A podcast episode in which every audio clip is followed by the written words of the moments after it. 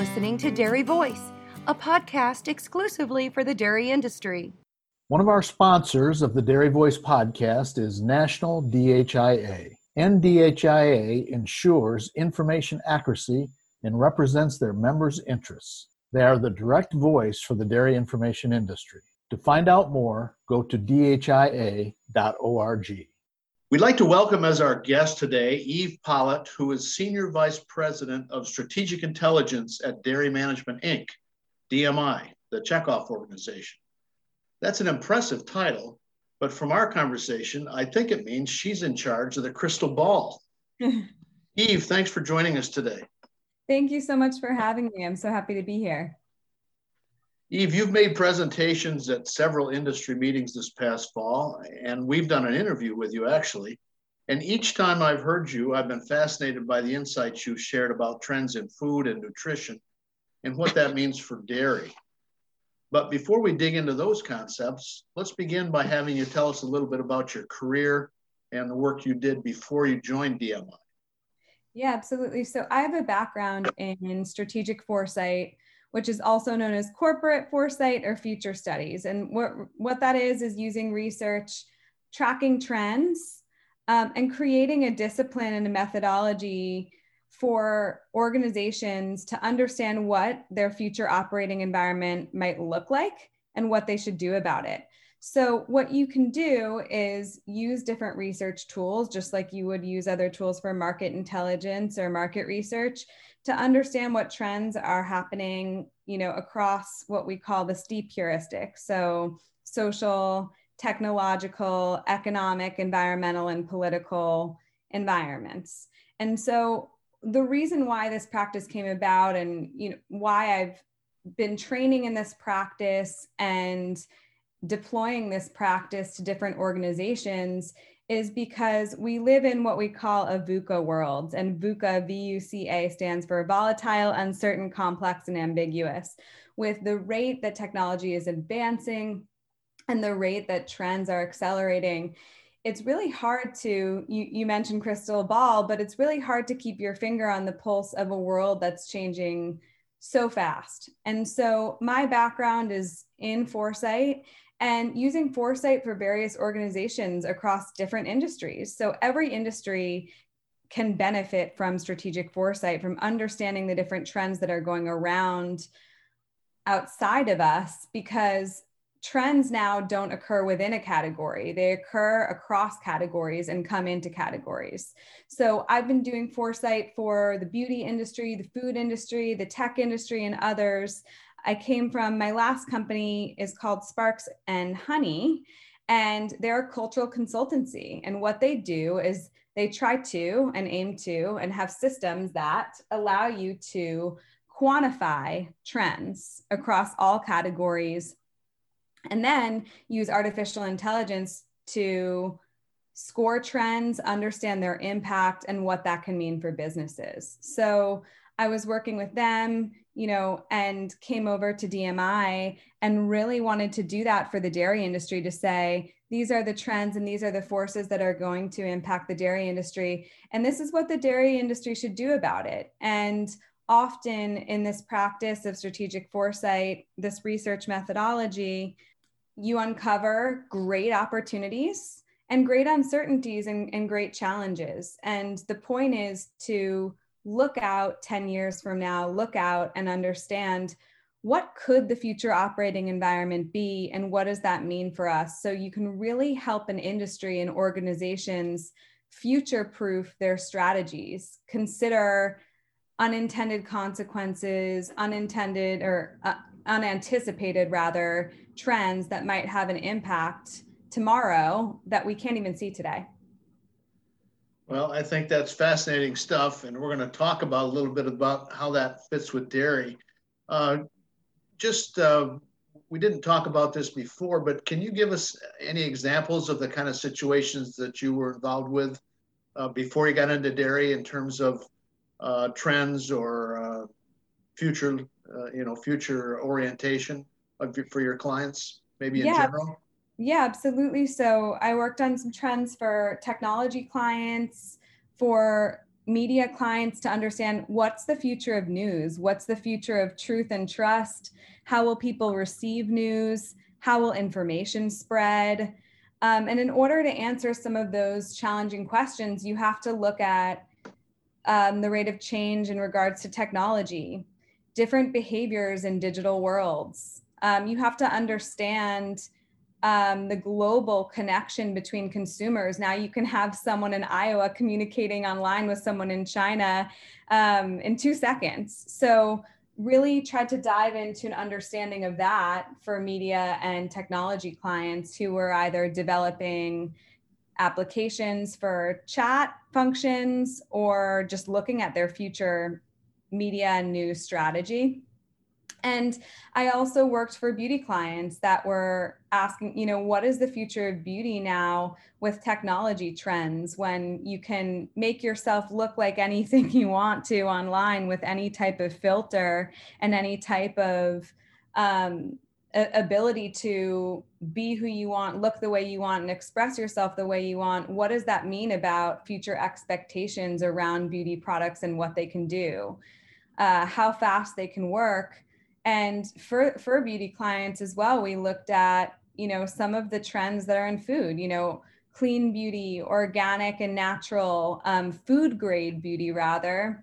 And then on the flip side some of those technology trends. So our consumers going to expect beauty products to be tailored exactly to their needs whether it's to their dna or to their skin microbiome or to their personal behaviors and preferences, whether it's skincare or makeup. Um, if you can change your behavior or your image online in two seconds, how can the beauty industry and especially the cosmetic aspect, not just the skincare aspect of the beauty industry, evolve um, to meet people where they're at in the digital world or the physical world? And in order to really answer some of those questions, you can't just look um, I mentioned looking across the horizontal, looking across industries, but you have to consider all aspects of culture, um, not just technology, but environmental trends, um, even policy trends, um, economic trends, and cultural and behavioral trends. You know, asking ourselves, what does Gen Z think is beautiful versus the boomer generation or Gen X generation? Um, what do Gen Zers feel they need um, or want in order to express themselves or to feel healthy? Um, and so by by taking a look at those trends across categories, we can start to paint a picture of possible futures. And it's not about having a crystal ball really what it what it is about is to identify possible futures where the trends are going what that might mean for future consumer behavior but also future consumer expectations. So what will consumers expect from beauty brands? Um, what will cons- con- future consumers expect from food brands from technology brands?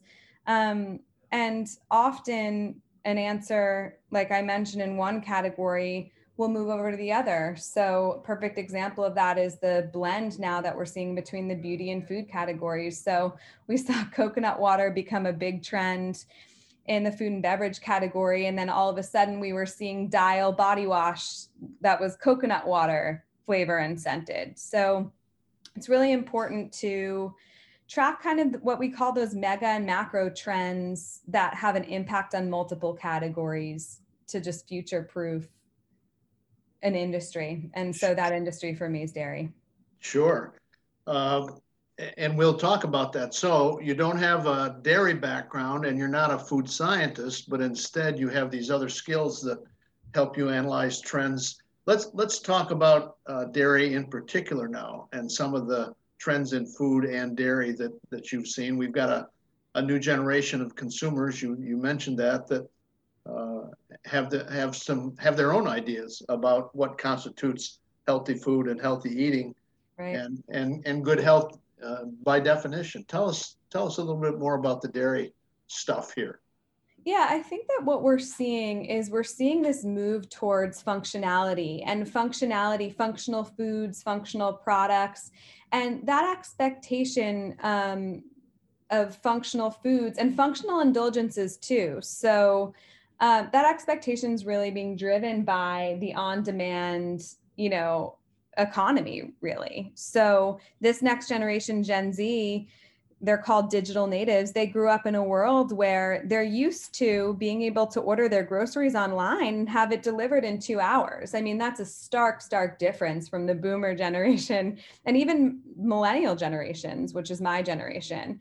Um, we kind of grew up with one foot in the digital world and one foot out of the digital world. So that on demand economy that expectation of immediate results whether it's immediate likes on social media or being able to get into in contact with someone immediately um, is driving this need around functionality around everything. So everything has to have a function. I mean you can't have a sneak speaker in your home now without it being smart right? So even your furniture your speakers now have a have an extra function. So everything is smart now. Smartphones smart speaker smart kitchen. And while some of the smart smart products are you know a little bit you know or a lot bit expensive for the average american the cost of that is coming down and so while we would think that's this smart revolution, this on demand revolution, um, it has nothing to do with food. It has everything to do with consumer expectations around every product they have. So when consumers now, especially these younger consumers, Gen Z, look at food, they expect it to have a function for a benefit that they want immediately.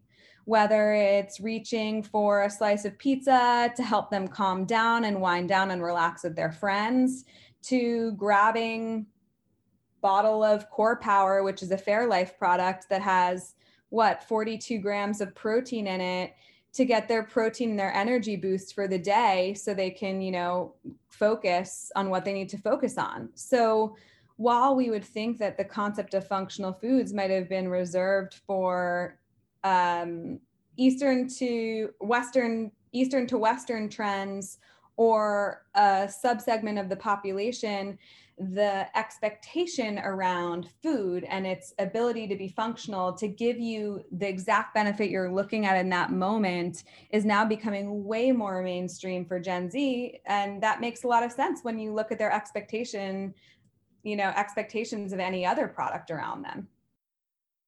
When your goal is to help animals reach their full potential, health matters. Diamond V offers a fresh perspective on animal health a perspective that supports gut health, strengthens immunity, and ultimately enhances performance. For those who choose to invest in keeping healthy animals healthy, Feeding Diamond V makes a statement about another dimension of profit, where margins are measured by confidence in your future. To get a fresh perspective, visit diamondv.com because animal health deserves a healthier approach.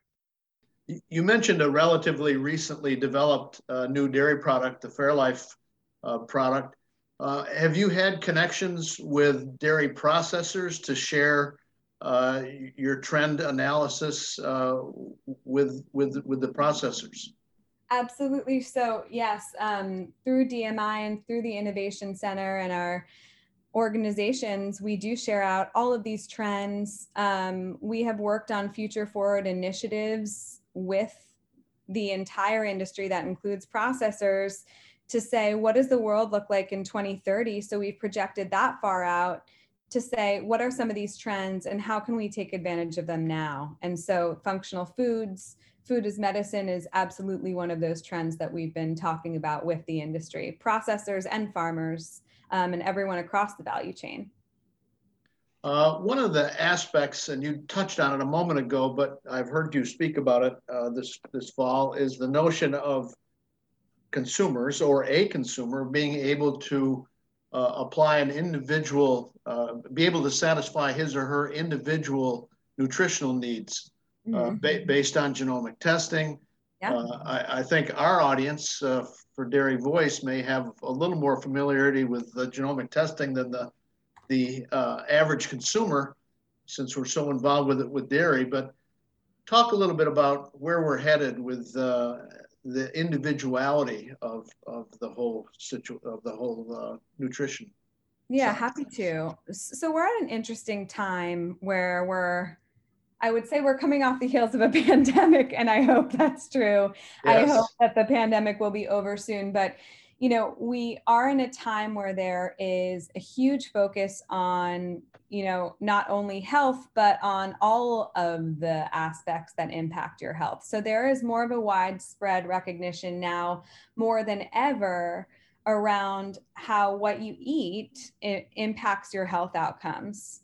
And so um, we're seeing a, a, giant focus on that. The majority of consumers now recognize when we look at our consumer insights and when we look at our consumer research, majority of consumers now recognize that what they eat has a direct impact on their health.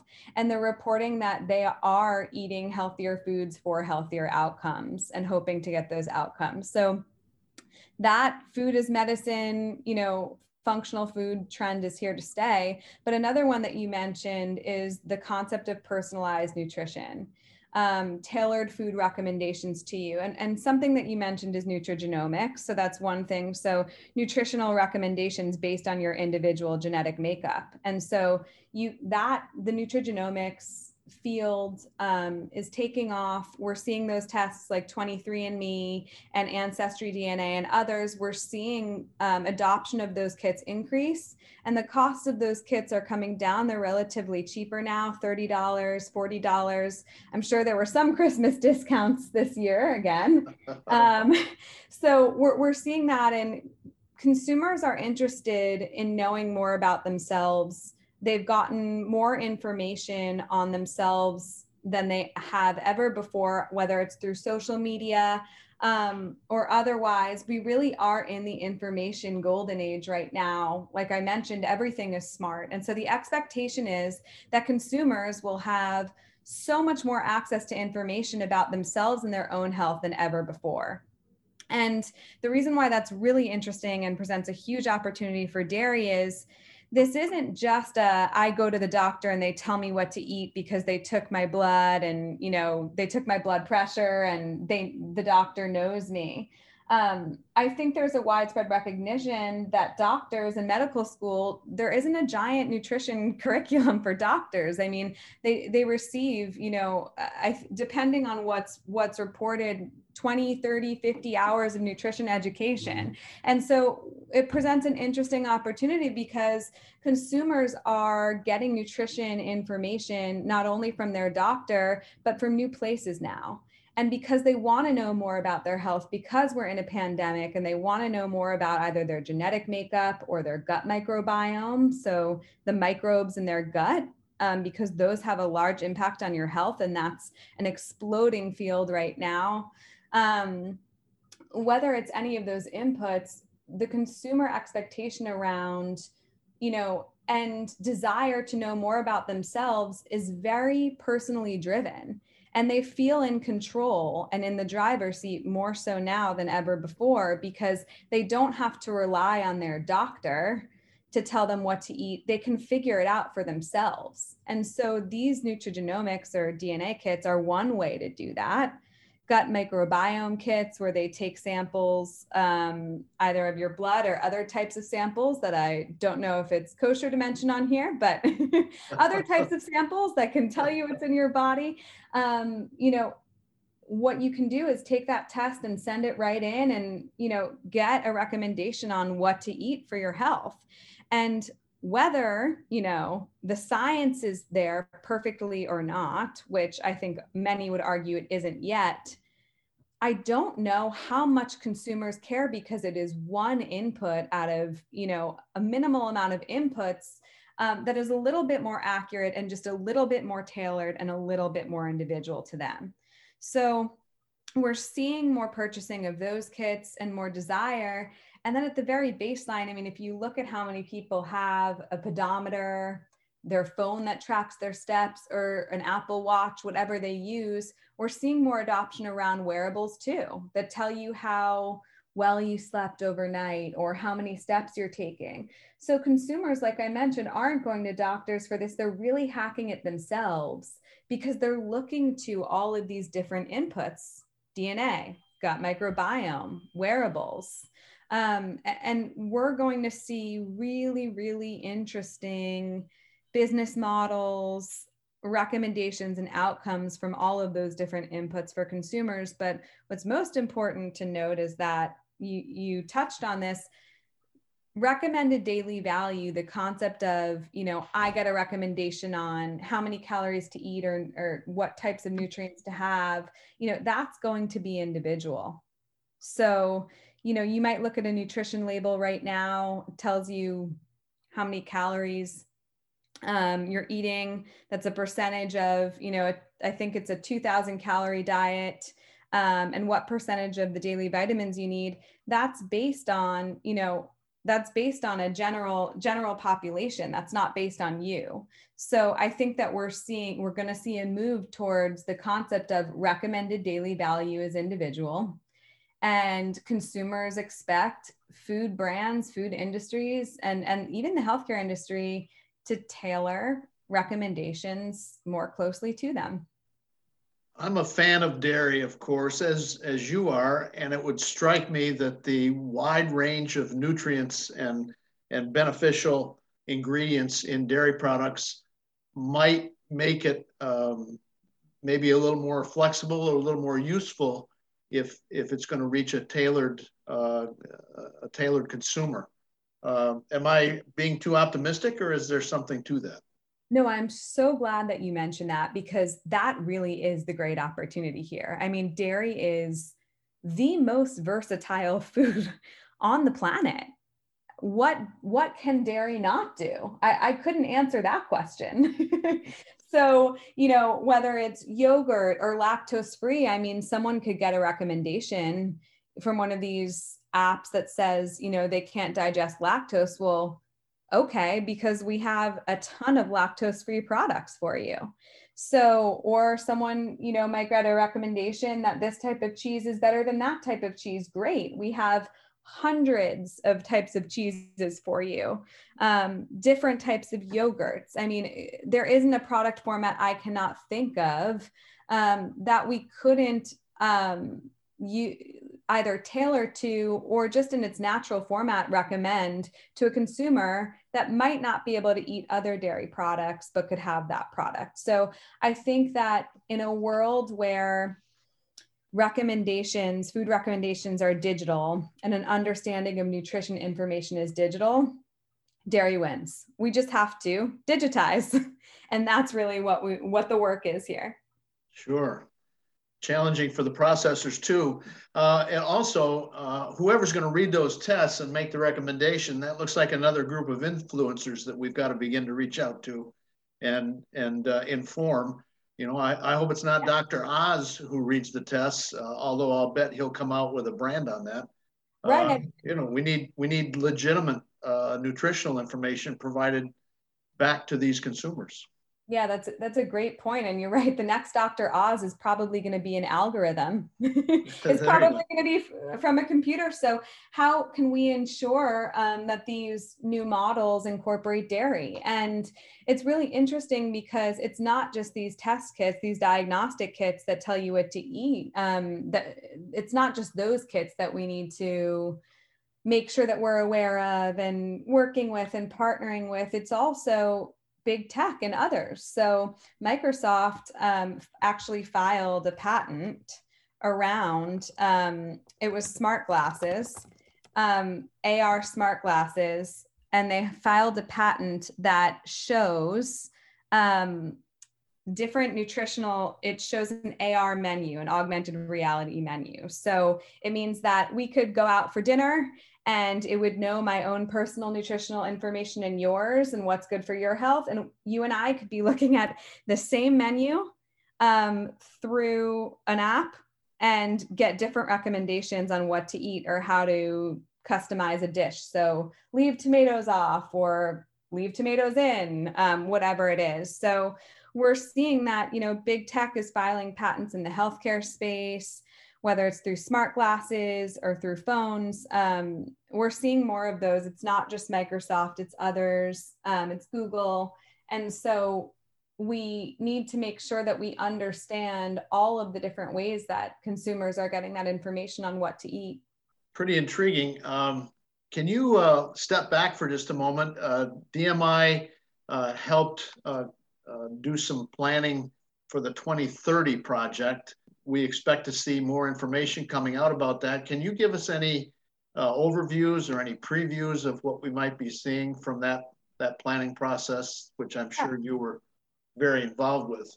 Absolutely. So Dairy 2030 was is aptly named because it was an initiative, an industry-wide research initiative with the full dairy value chain. So farmers to processors to industry CEOs, um, anyone involved in the dairy value chain um, here in the United States. And we as DMI convened the entire value chain over the course of a couple years. And we worked with futures experts and think tanks, such as the Institute for the Future, which is one of the, if not the most premier futures thinking organization. They were a spinoff of the RAND Corporation in the 60s and have been doing future casting and strategic foresight that I've been studying for, you know, years um, and are really known to be the best at it. And, you know, we really commissioned that research initiative and wanted to involve the whole value chain because we really wanted to peer into the future and say what are our greatest challenges and what are our greatest opportunities?